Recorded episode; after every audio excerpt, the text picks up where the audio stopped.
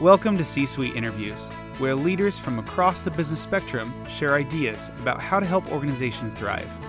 Whether working in the nonprofit, public, or private sectors, you'll hear tips from emerging, newly minted, and veteran leaders that are sure to enlighten and inspire, all aimed at helping you learn more, become more, and contribute more. If you're ready, pull up a chair and listen to this week's episode. Hi, everyone. John here. Welcome to this episode of C Suite Interviews, where the goal is to help leaders be enlightened and inspired so that we can do a better job for our organizations. And in this week, we're going to meet somebody who's going to help us do just that. We're going to meet Matt Fullbrook. Matt is the manager at the Clarkson Center for Board Effectiveness at the Rotman School of Management at the University of Toronto. Uh, I met Matt about a year and a half ago when I was attending courses there at the university on governance, and he did a wonderful job of helping me understand the difference between an executive versus a directives role in the boardroom and how to be very effective in those missions. I think you're really going to enjoy meeting Matt. At the end of that program, I asked him if he would join us on the show, and he graciously agreed to uh, join us today. Also, of note, at the end of today's podcast and with the show notes, Matt has suggested some additional resources if you'd like to continue your studies on board effectiveness. So, with that, let's go ahead and move right into today's podcast and welcome Matt Fullbrook. Hey, Matt, welcome to the show. How are you? I'm good, John. Thanks for having me. Yeah, of course. So, in the introduction, I was explaining to our listeners that you and I met at uh, the Rotman University up in Toronto, and that's without a T, right? You, I think you've taught me how to say that correctly. right, yeah, you got it. You yeah, got it. That's it. If and, you say it that uh, way, people won't know where you're from. There you go. And um, well, I just thought our listeners to the show, who are leaders, would really appreciate hearing from you, your point of view, and your expertise. And you know, all of us head to the boardroom on a monthly basis. It seems like if you're an executive, and and we do so. Some of us with anticipation, some with apprehension. And it's uh, I'd love to know why you decided to go there and make that the place for your profession. If you could tell our listeners a little bit about that, that'd be great. Yeah, I mean, I think it's exact the the reason why I I stuck with this. I'll tell you in a second how I got here, but the reason why I've stuck with it is exactly because it's both fun and a little bit terrifying, right? It's uh, there's it's not even just the unexpected; it's the fact that there's consequences. You know, you get in the room, and the decisions that people are making actually matter.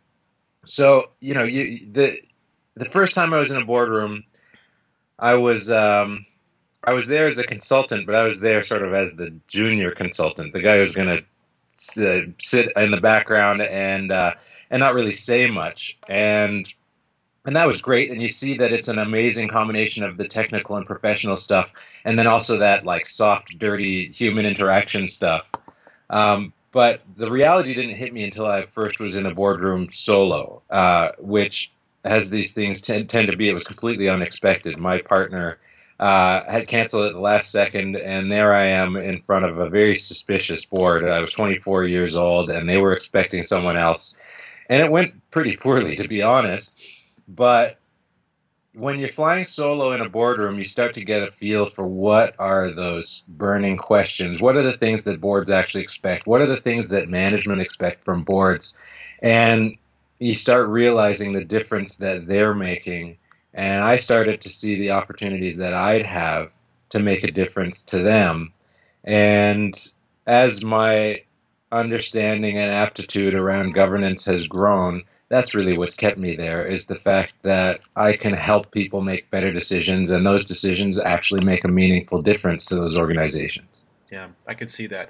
So you said uh, two things as you were talking there management and board. And from your vantage point, what are the duties? What are the differences between what management is trying to accomplish in those meetings versus the board's duty? The biggest difference is that essentially every duty that managers have has been delegated to them by the board, and that's that's a dynamic that often neither side fully appreciates. And a lot of the time, that delegation, most of the time, that delegation has happened way before any of the current incumbent managers or directors were there. Hmm. And they haven't really sat back and asked themselves, what should the boundaries be? You know, what, have we really done this delegation the way that it works best for our organization today?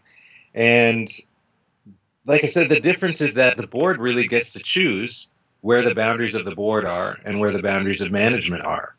And management certainly doesn't have any type of authority like that.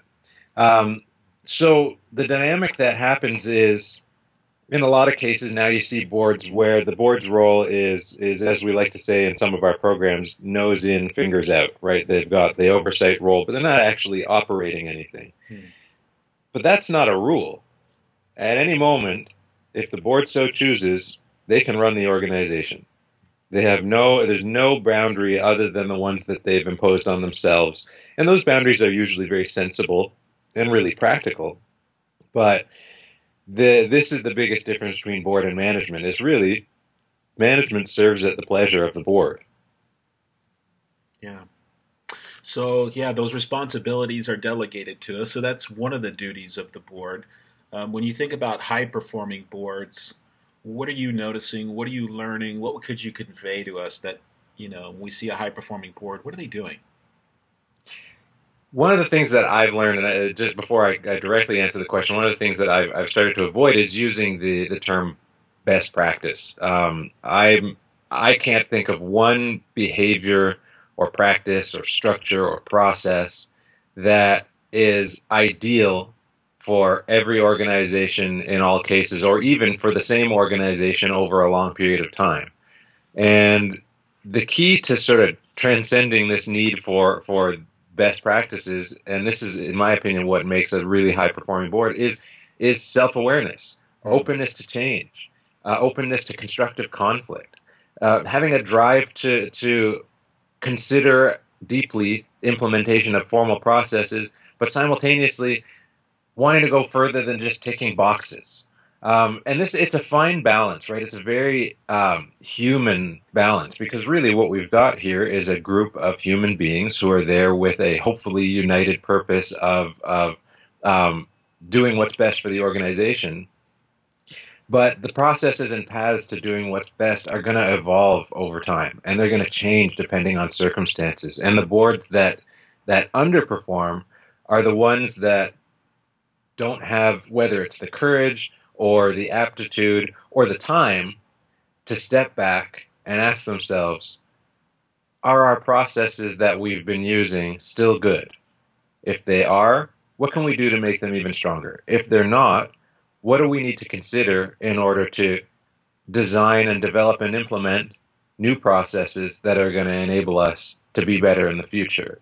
But that takes a lot of courage and it takes a lot of time to step back and ask yourself those questions because it can be really intimidating. Yeah, I like that notion of it not being best practice, and I think I hear what you're saying is what common boards do that are high performing is they're just very present in the moment. What are we doing now, and what do we need to do now? Because just keeping it really, um, just just appropriate to the moment and being willing to change. I think that's exactly right. I think that's exactly right, and and it's a it's a uh, this may sound paradoxical, I'm not sure, but it's it's an orientation to the now and to the future, and it's when the boards are looking at the past where they get into real trouble. Yeah, well, that sounds like there's a nexus then for the leader's role or the executive's role in the boardroom. Maybe you can talk about what they can be doing to be very effective in that partnership in the boardroom. Yeah, you need to you need to be really uh, aware of how you can help the board help you right? Part of their their job in most cases is going to be to support you, to let you know what information they need, and to help you enable them to make good decisions. And the the their the biggest com or the most common uh, complaint of let's say a CEO about their board is that they feel undersupported. They feel rudderless. They feel like you've got this body there and it's essentially your boss, but they're not providing you with the guidance that you need. A lot of the time, if that's happening, it's because the board doesn't know that you don't that you're not getting what you want, and so you need to be clear with them about the feedback that you need. You need to to make sure that if you feel like they're not asking enough questions or they're not asking deep enough questions, so that you come out of a decision and say, well, you know, they approved it, but I'm not so confident that they really got it or that they really that it was very thoughtfully executed. So you need to be able to come out of it feeling confident that they get it. And if you're not confident, the, the CEO and management team need to be, they need to have the guts to say to the board, look, we're not getting the support that we need. Um, and let's work together to create a culture, a set of processes, whatever it is that you need to feel mutual confidence that you've got the support and they've got the decision making power in order to make the organization as as as powerful as possible. Yeah. What you're talking about helps me kind of bridge to my next thought is as I was hearing you talk and that hey boardrooms are evolving, businesses are evolving. We're talking about the pace of change and disruption is is accelerating. Is there advice that you would give the inhabitants of the boardroom, both management and, and our volunteers sometimes or, or board members who are paid, about yeah it's changing and this is how boardrooms need to change. Is there anything that you're seeing out there that would help us? Yeah i mean i, I don't know if that if I, that i can tell you anything that's really going to be helpful as much as i can say look everybody in the world uh, most people in the world are concerned about the potential impact of a lot of big changes whether it be technological changes demographic shifts climate change big big things. And all of those have the potential to have a significant impact on an organization virtually no matter where it is in the world and no matter what sector it's in, no matter what industry. And when it comes down to it, the board has the ultimate responsibility to guide that organization through those challenges. Hmm. And we're not talking about people who are superhumans. Not everybody knows all the answers to everything, but the board is responsible for empowering themselves with the information and knowledge that they need in order to take those things into consideration, right? So you've got the the organization is facing all these tremendous risks. They're so they're so big that it's almost mm. impossible to completely conceive of them. The board needs to feel sufficiently confident that they understand the potential impact of these problems. They understand the technical aspects of what management needs to do in order to, to handle themselves through these problems and they have the the wherewithal to provide value added decisions in order to guide the organization through that. Now, I, I, I don't think what I'm saying is is advice as much as it's saying we got to have our heads up. Boards need to be really aware of these risks that they're facing, and they're not risks that are are necessarily specific to your industry. Some of them are global, let's say generic risks. Everyone's facing them, yeah. um, but and they're very difficult and they require a huge amount of work in order to manage them. Yeah. So if you were committed to that idea okay, I want to show up in the boardroom and I, and I want to do better, um, and I know I need to spend some time thinking about this so that I'm really present, What you've said, um, is there anything that you could orient our listeners to, either a book, some white papers, and we can add these to the show notes as resources for folks who are interested, that would help us get our bearings, you know, some quality material, some quality information to help us out? So I would start by, and this is it's. I'll start less specific, and I'll get more specific. I would start by by having regular conversations around the board table about where you feel like your blind spots are. Mm-hmm. You know, if you're facing risks around uh, emerging technology, um, maybe your your management team can help you there. Maybe you just need to have a dedicated session to get the board up to speed. Sometimes you need to have an outside uh, educator or an outside expert come in and do a half day just to get you there, just to get you asking the right questions and knowing what you don't know. And a lot of that is just knowing how do I ask the right questions in order to get the information that I need? And that's a really difficult place to get to for people who aren't technical experts in these areas. So I strongly recommend that boards step back every once in a while and say, look, where are we facing some significant risks, whether it's today or even if it's 10 years in the future, that might have a significant impact on the success of our organization? Let's get ourselves closer to up to speed on this. Even if it's baby steps, it helps. Um, as far as uh, I want to point people towards a really uh, specific case, and this isn't something where you need to where you need to find specific like an article or anything like that because everyone's heard of it. I want to think about Wells Fargo.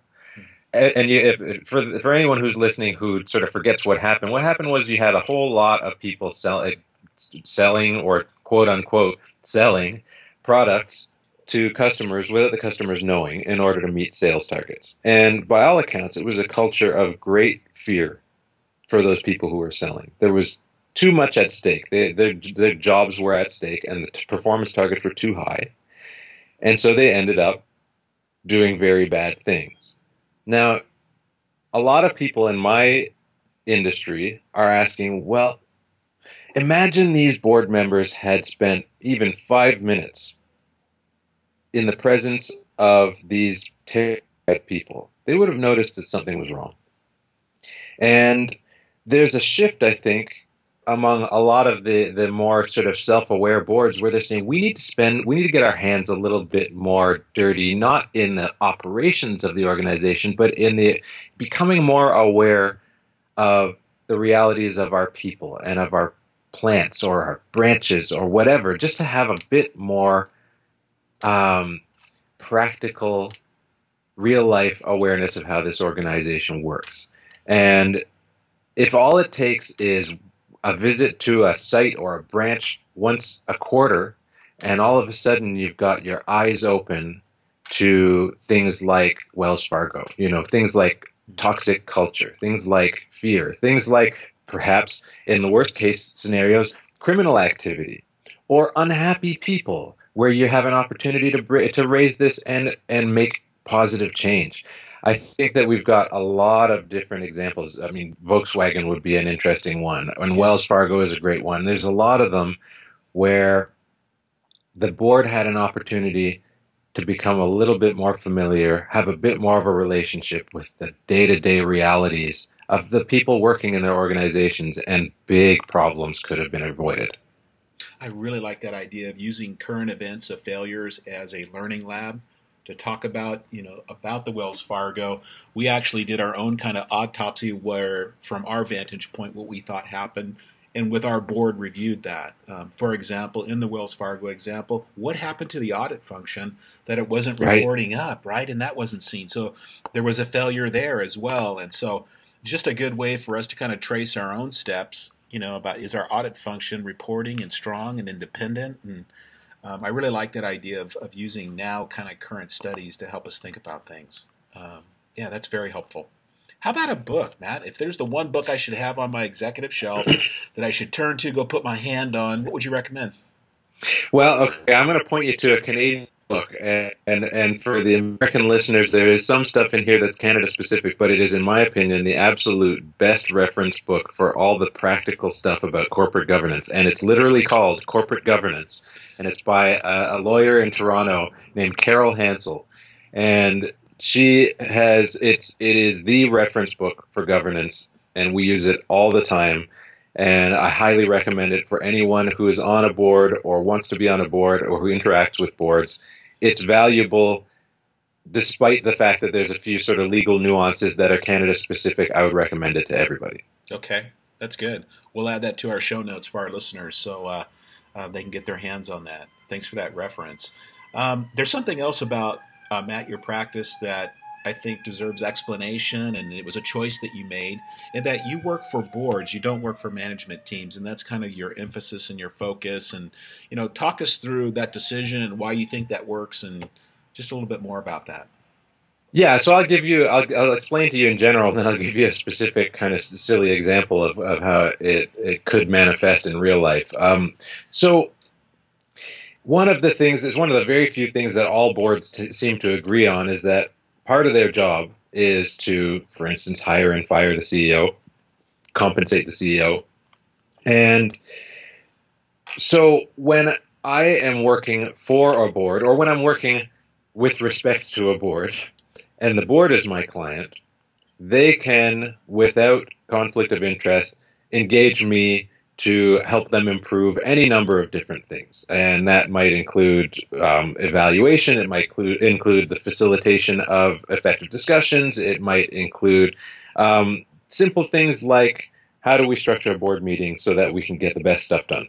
Hmm. And and if I'm approached to do that exact same work by a CEO, first of all, my point of contact is the CEO rather than the board, and so there's one level of of um, disconnect hmm. between me and where the actual impact I'm making happens. But more importantly, and this is regardless of what the CEO's intentions are, the CEO working to improve the board is an inherently conflicted position because the C, uh, the decisions that the board makes affect the CEO's livelihood and job, and there is room there for the CEO to direct me as a service provider in ways that are self-interested.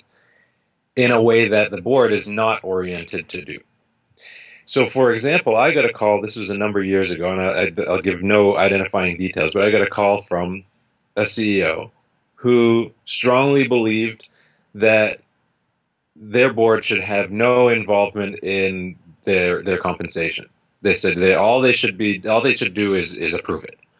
Don't you think so? And I said no, I don't. And she said, well, I need you to help me convince my board that that's the way it should be anyway. And I said, I'd like to speak to your chair, please, and and sort of see what's going on. And I spoke to the chair, and the chair just said, "Help! We are we are. It's a disaster. We, you know, we don't know what to do." And I said, "Look, first of all, I won't work for your CEO. Um, second of all, we you guys have some personal stuff you need to deal with before I'm going to to you know get involved here. But the the problem is, and that's an extreme example, but even the best intent intentioned CEO there's a there's potential there mm-hmm. for them to direct my services in a way that is rather than being in the board's interests, being in their own interests, and that's just a conflict that I need to avoid in order to do the, do the best job that I can. Yeah, I mean that's. Uh, I understand the points of view, right? And being a CEO, I know what my point of view is going to be, but it is just one, right? Right. And the board, in our case, is 11 folks, and those 11 points of view need to be uh, counseled and and have somebody in their corner. And it's something that, uh, being a more mature CEO, I'm getting more comfortable with. I'd rather have a well informed, well trained, well communicating board amongst themselves, being clear on what their objectives are. Um, that makes my operating world a lot better if, if they're all together. And um, I guess I've, I've come to, just in my own terms, come to peace with that idea that, that that's actually a good thing and maybe that leads to a, another question. Which you get much more support as an executive too. I think so too. Yeah, yeah, that's what we're learning. Um, is there an optimal time that you should be working with a board? Like, how do well, these the engagements dream, work? Yeah, yeah. The dream would be for for a board to call me when things are going great and they want things to get even better. When they say, "Look, our our organization is absolutely on fire with the relationship we've got inside the boardroom and with the management team is wonderful. And we've got an opportunity here to take a step back and optimize our composition, optimize our processes, optimize, optimize our time allocation, maybe do a little bit of education to get us ready for something even better. And we don't have the distractions of crisis, or crisis may be a little bit too dramatic. We don't have the distractions of real life, you know, getting yeah. in the way. And we can just take a step back and make things as good as possible without those distractions. So that's the best time. Um, the worst time would be a time of crisis. I, I mean, I've I really tend to turn away governance work when a board is in emergency mode because what happens is even if we work really hard on crafting um, solutions to problems that exist today, those problems tend to be very transient when you're in crisis mode. Things can one day to the next get much, much worse or much, much better, and the solutions that you've crafted can immediately become obsolete. And some and you need something either more fine tuned, or what happens is when as things get better, the crisis solutions end up being completely irrelevant very quickly, and you say, "Man, I wish I'd spent time." Crafting something that was looking toward the future instead of crafting something that was designed to to get us through a crisis. And this is strictly from a governance perspective. I mean, sometimes governance solutions are crucial during a crisis, and that doesn't. I'm not trying to say that I won't go there, but it's certainly not the best time. Yeah, it just reminds me of the idea of you know urgent and important, right? If everything is urgent yeah. and as a management practice, um, that doesn't work, right? We're behind the curve instead of getting ahead of it, as you're as you're explaining, you know. Exactly. Hey, so the boardroom is a high energy place. It's uh, because it's yeah. a high impact place, and um, for me, God, there's just no other place to be. I mean, if it's running right, you can get so much done, but it does require energy, and I like to get away from the boardroom to reflect and kind of cool my jets and and, and, and restore my energy to come back to it, you know, completely renewed. And so, what do you like to do? Uh, you know, when you're away from the office, away from the boardroom, what does Matt do to recharge?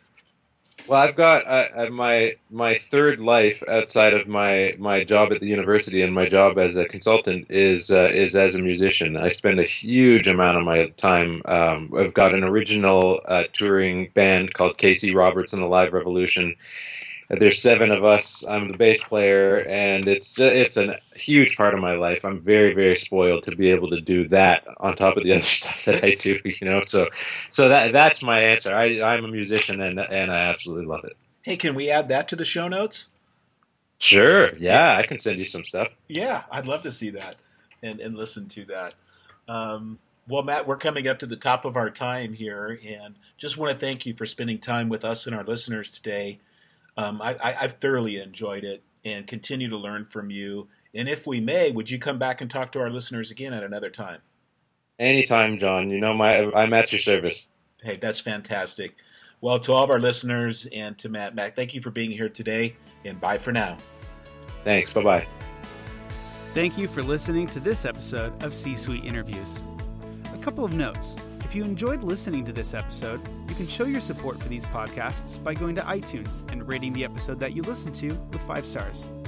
And please tell others about the C Suite interviews and the CEOcorner.com, where you can find resources such as articles, tools, and videos to help all aspects of leadership development. That's it for now. Thank you for listening to this episode.